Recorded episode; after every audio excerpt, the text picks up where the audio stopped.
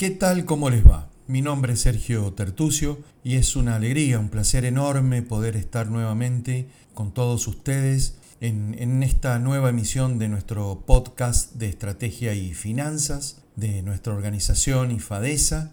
Y hoy vamos a trabajar y vamos a hablar sobre las tendencias globales de marketing. ¿Por qué es tan importante esto? Porque no importa la posición en donde usted esté o se encuentra en este momento. No importa que usted sea el director de marketing o el gerente financiero o el director de operaciones o el de tecnología.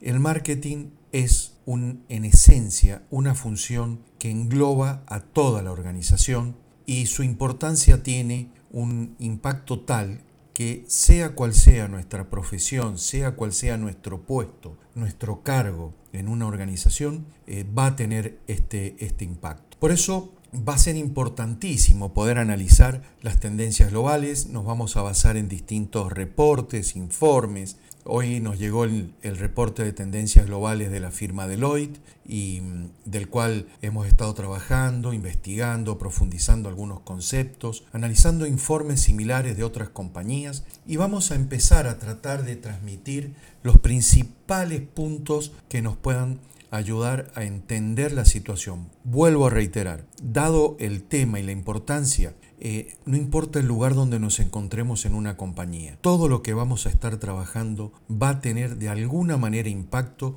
en nuestro día a día. ¿Por qué digo esto? Porque el primer punto que debemos entender es que el eje principal de las organizaciones va a pasar y pasa por lo siguiente. Debemos aportar autenticidad a nuestra era digital. Y fíjense lo fuerte que es esto, porque estamos entendiendo que el mundo se ha digitalizado, va a seguir en, esa, en ese orden, cada vez más y más digitalizado, y lo que va a lograr ser el factor de éxito va a ser el poder aportar autenticidad, es decir, que podamos demostrar en el fondo y en las formas nuestra autenticidad. Creo que esto es un primer punto importantísimo para que todos pensemos y reflexionemos si estamos realmente desde nuestro trabajo, nuestro día a día, aportando a este, a este mundo digital esta autenticidad tan pero tan necesaria. Como siempre, apelamos y tratamos de, entender nuestra historia como ser humano para poder entender la realidad y comprender cuáles son las vías de solución. Debemos tener muy presente que cada revolución industrial fue catalizada, fue impulsada por una importante evolución tecnológica. En cada etapa de la revolución industrial fue algo, una evolución, un hecho tecnológico que la provocó. Y hoy no es diferente. Y quiero que por favor presten atención a dos datos que creo que son fundamentales. Miren, el primer dato es que el 90% de los datos del mundo han sido producidos en los dos últimos años. Y el segundo es que más de 26 mil millones de dispositivos inteligentes hay hoy en día en circulación. Quiere decir que estamos viviendo en una era de innovación tecnológica sin precedente en la historia humana. Por eso, si vamos comprendiendo estas realidades, esta situación, nos va a ayudar a comprender cuál es el camino que tenemos que realizar. Lograr ser auténticos en un mundo digital, un mundo de una velocidad enorme, 90% de los datos en dos años, y con una profundidad y una extensión sí, sin igual en la historia humana. Actualmente, más de 26 mil millones de dispositivos inteligentes hay en circulación.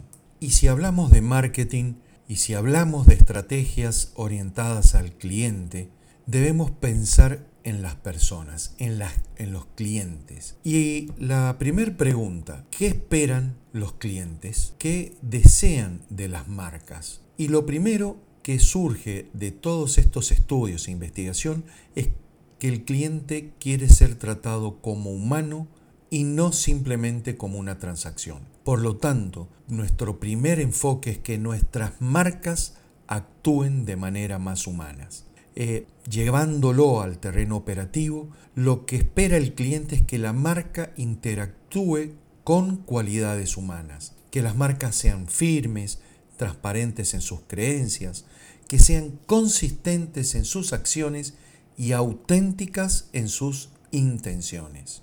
¿Y cómo vamos a comenzar a trabajar? Lo primero que vamos a comenzar a trabajar en esto es en dos caminos fundamentales que tiene que tener el marketing y la vida estratégica de nuestra empresa. El primero de ellos es en lograr establecer el propósito, es decir, este paso fundamental de entender al propósito de nuestra organización. Y el segundo camino es el de la experiencia humana, entender la experiencia humana como factor clave de éxito. No podemos olvidar ni dejar de tener en cuenta que el ritmo del cambio tecnológico es vertiginoso, es decir, es muy dinámico, muy rápido, lo cual por un lado es emocionante, pero también abrumador. Por otro lado, lleno de oportunidades como también de fracasos. Y nos vamos a enfrentar a un potencial de errores. ¿Cuál es nuestra esperanza? Poder lograr poner al ser humano en el centro de atención de nuestras compañías. Y ese va a ser el éxito del marketing. El ser humano como centro, como objetivo dentro de este mundo vertiginoso digital. Y comenzando a trabajar, nuestra primera tarea es definir el propósito de nuestras organizaciones. Es entender que el propósito lo es todo. Es entender cómo vamos a liderar auténticamente la naturaleza del negocio actual.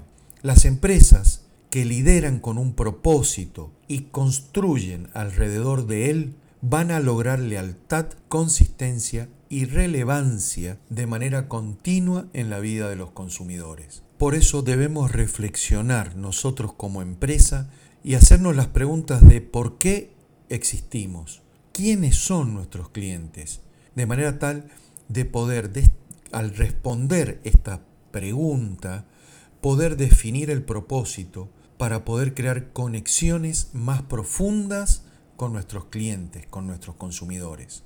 No debemos cometer el error de pensar que esto es una moda y que es una moda que pronto va a pasar. Esta tendencia ya es irreversible y nos va a acompañar durante muchos años seguramente y no es un enunciado o una herramienta para decir quiénes somos y tratar de lograr a través de ello más participación en el mercado sino realmente significa e implica poder entender y trabajar día a día para lograr este propósito que responda quiénes somos, a dónde vamos, qué quieren nuestros clientes y trabajar permanentemente en función y teniéndolo como centro a ellos. Hasta el momento, en las distintas investigaciones que hemos podido ver, todas las empresas impulsadas por un propósito firme, bien realizado, son testigos de mayores ganancias de participación de mercado y crecen más rápido que los competidores. Es decir, si usted quiere tener más ganancia, si usted quiere crecer más rápido que sus competidores, debemos lograr eh, principalmente definir este propósito y llevarlo, implementarlo eficientemente. Porque el consumidor de hoy, al igual que el empleado, al igual que nuestros colaboradores, se identifican con el propósito de una marca, buscando conectarse a un nivel más profundo y para ir ayudándonos en las respuestas a estas preguntas, fíjense este, esta primera investigación que hace Deloitte y en donde dice que los encuestados eh, sobre cómo toman decisiones de las marcas, revelaron que los consumidores de hoy toman decisiones basadas en cómo las marcas tratan a su gente, cómo tratan al medio ambiente y cómo apoyan a las comunidades en las que operan. Fíjense qué importante esto. Es decir, eh, más allá de valores importantísimos como precio, calidad, las decisiones de un consumidor se basa en cómo la marca, como nuestras empresas, tratan a su gente, cómo tratan al medio ambiente y cómo apoyan a las comunidades en donde operamos. Por esa razón, tenemos que alinear nuestro propósito con hacer el bien, debemos construir conexiones profundas con todas nuestras partes interesadas para poder amplificar la relevancia de nuestra empresa y poder entender y hacer entender cómo ayudamos y acompañamos a la vida de todas las partes interesadas.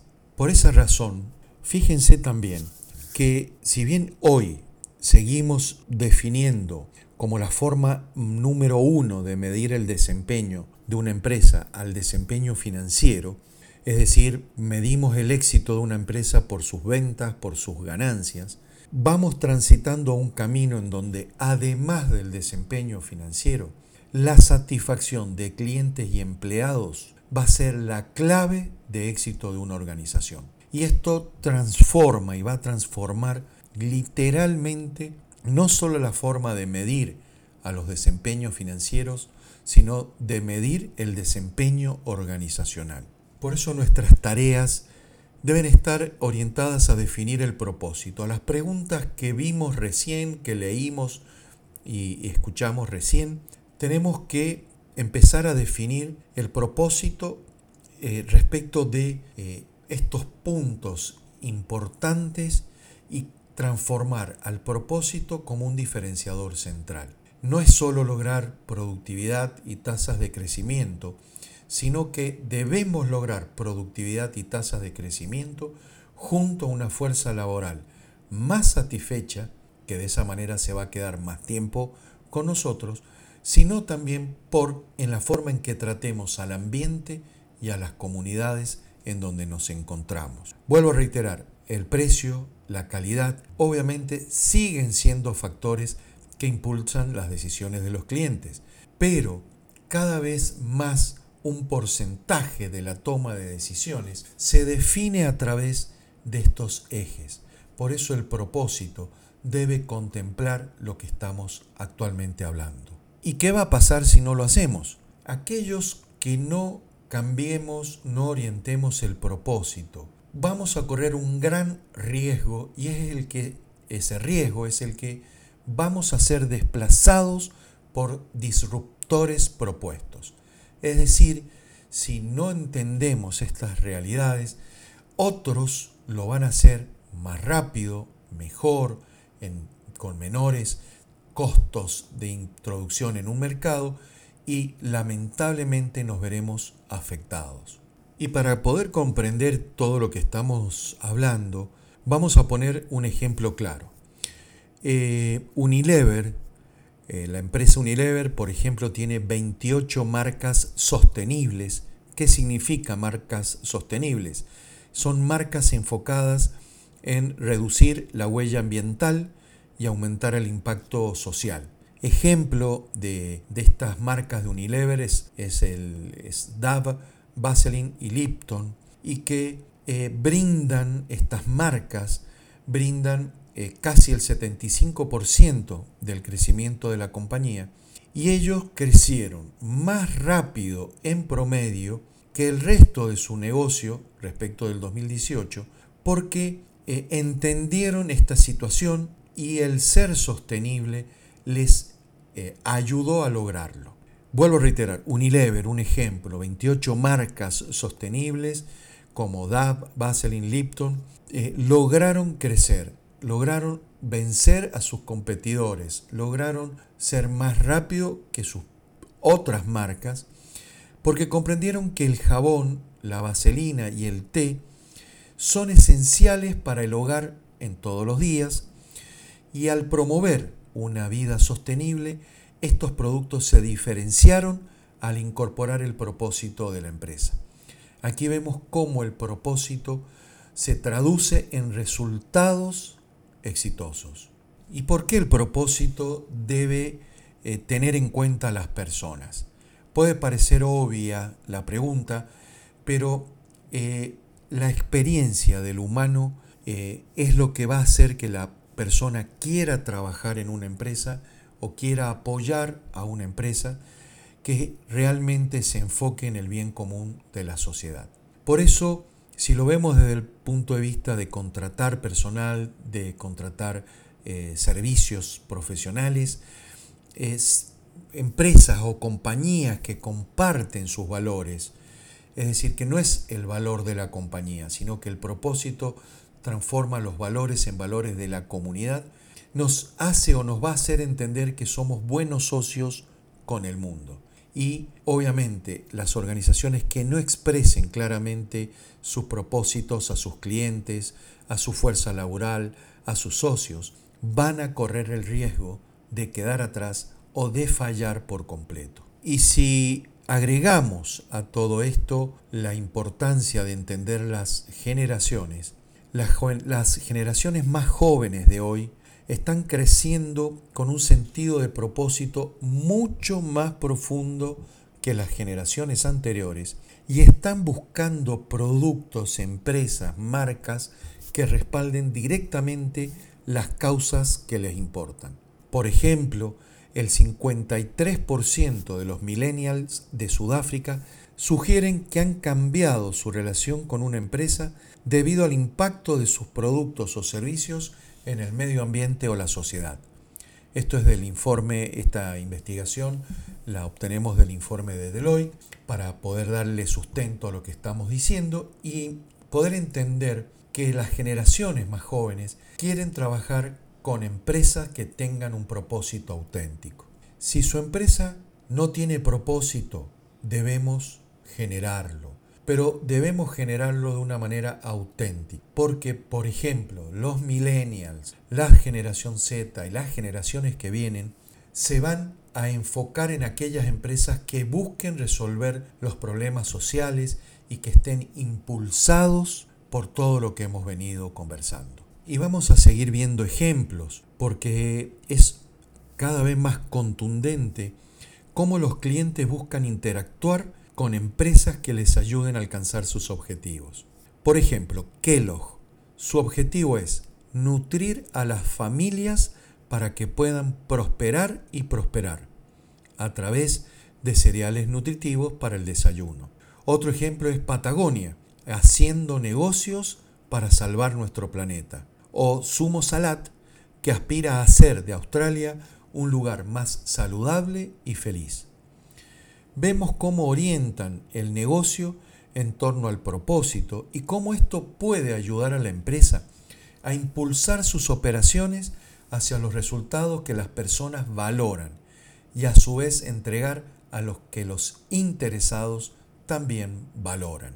Y obviamente dijimos eh, al comienzo que la autenticidad es primordial. Por eso, ya también entrando en el marketing eh, más ya operacional, debemos entender que el propósito debe mostrar esta autenticidad y las marcas, nuestras empresas, deben contar su historia y hacerla impactante. Porque la autenticidad se basa en el compromiso de una marca de crear impacto y de compartir su historia. Por ejemplo, el impulso que tuvo Procter Gamble para convertirse en una fuerza para el bien y una fuerza para el crecimiento, nos indica de cómo las organizaciones se basan en contar historias sobre temas cercanos a su propósito y que valoran sus clientes. Procter Gamble reconoce que más de 5 mil millones de personas en todo el mundo, más de 5 mil millones de personas en todo el planeta usan sus productos. Por lo tanto, Todas sus campañas buscan demostrar su compromiso con la igualdad. Las distintas campañas de Procter ⁇ Gamble abordan cuestiones de diversidad, la igualdad, los prejuicios inconsistentes o los prejuicios inconscientes. Y esto le ha permitido a Procter, eh, a Procter Gamble a conectarse a un nivel profundo con sus consumidores, independientemente de quiénes son y de dónde son. Y ya necesariamente a esta altura de este, este trabajo eh, debemos también empezar a romper mitos, a romper paradigmas. Dentro de los informes que, hemos podido ver, eh, podemos notar que distintas encuestas, o como por ejemplo esta de Deloitte, dice que más del 80% de los consumidores están dispuestos a pagar más por una marca es decir, a pagar un precio superior a otra si esa marca es más ambiental y socialmente responsable. Y también si esa marca paga salarios más altos a sus empleados o más justos a sus empleados.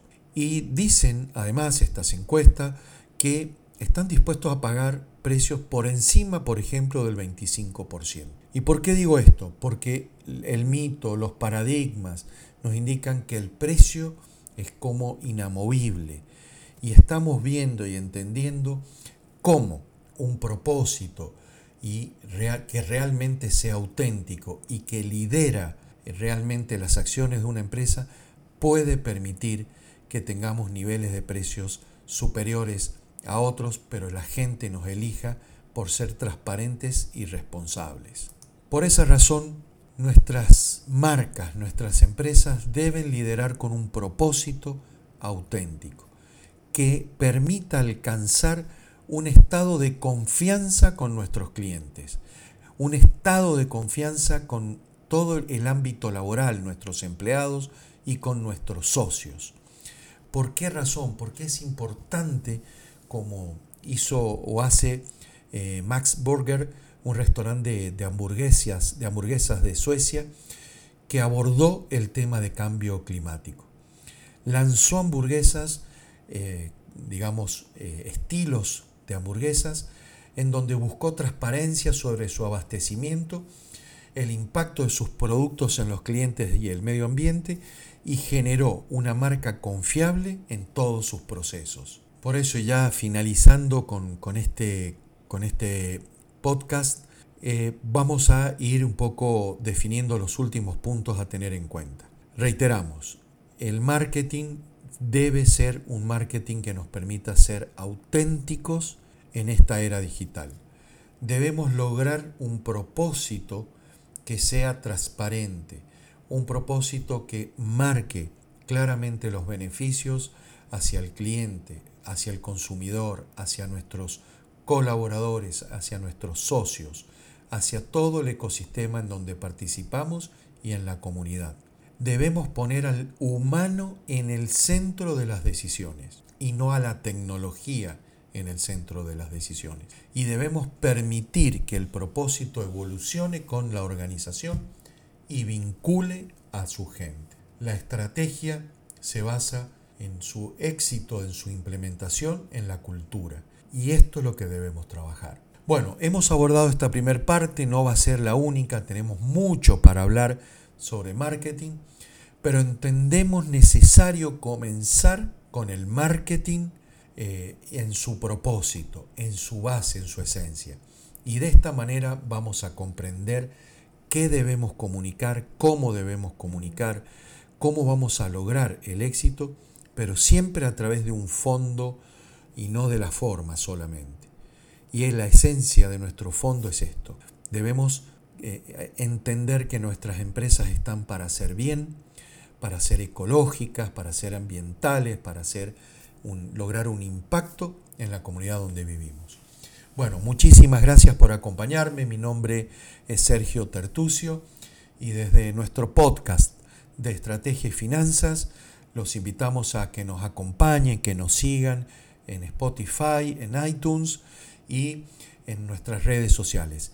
Les mando un saludo enorme y muchísimas gracias por estar con nosotros día a día.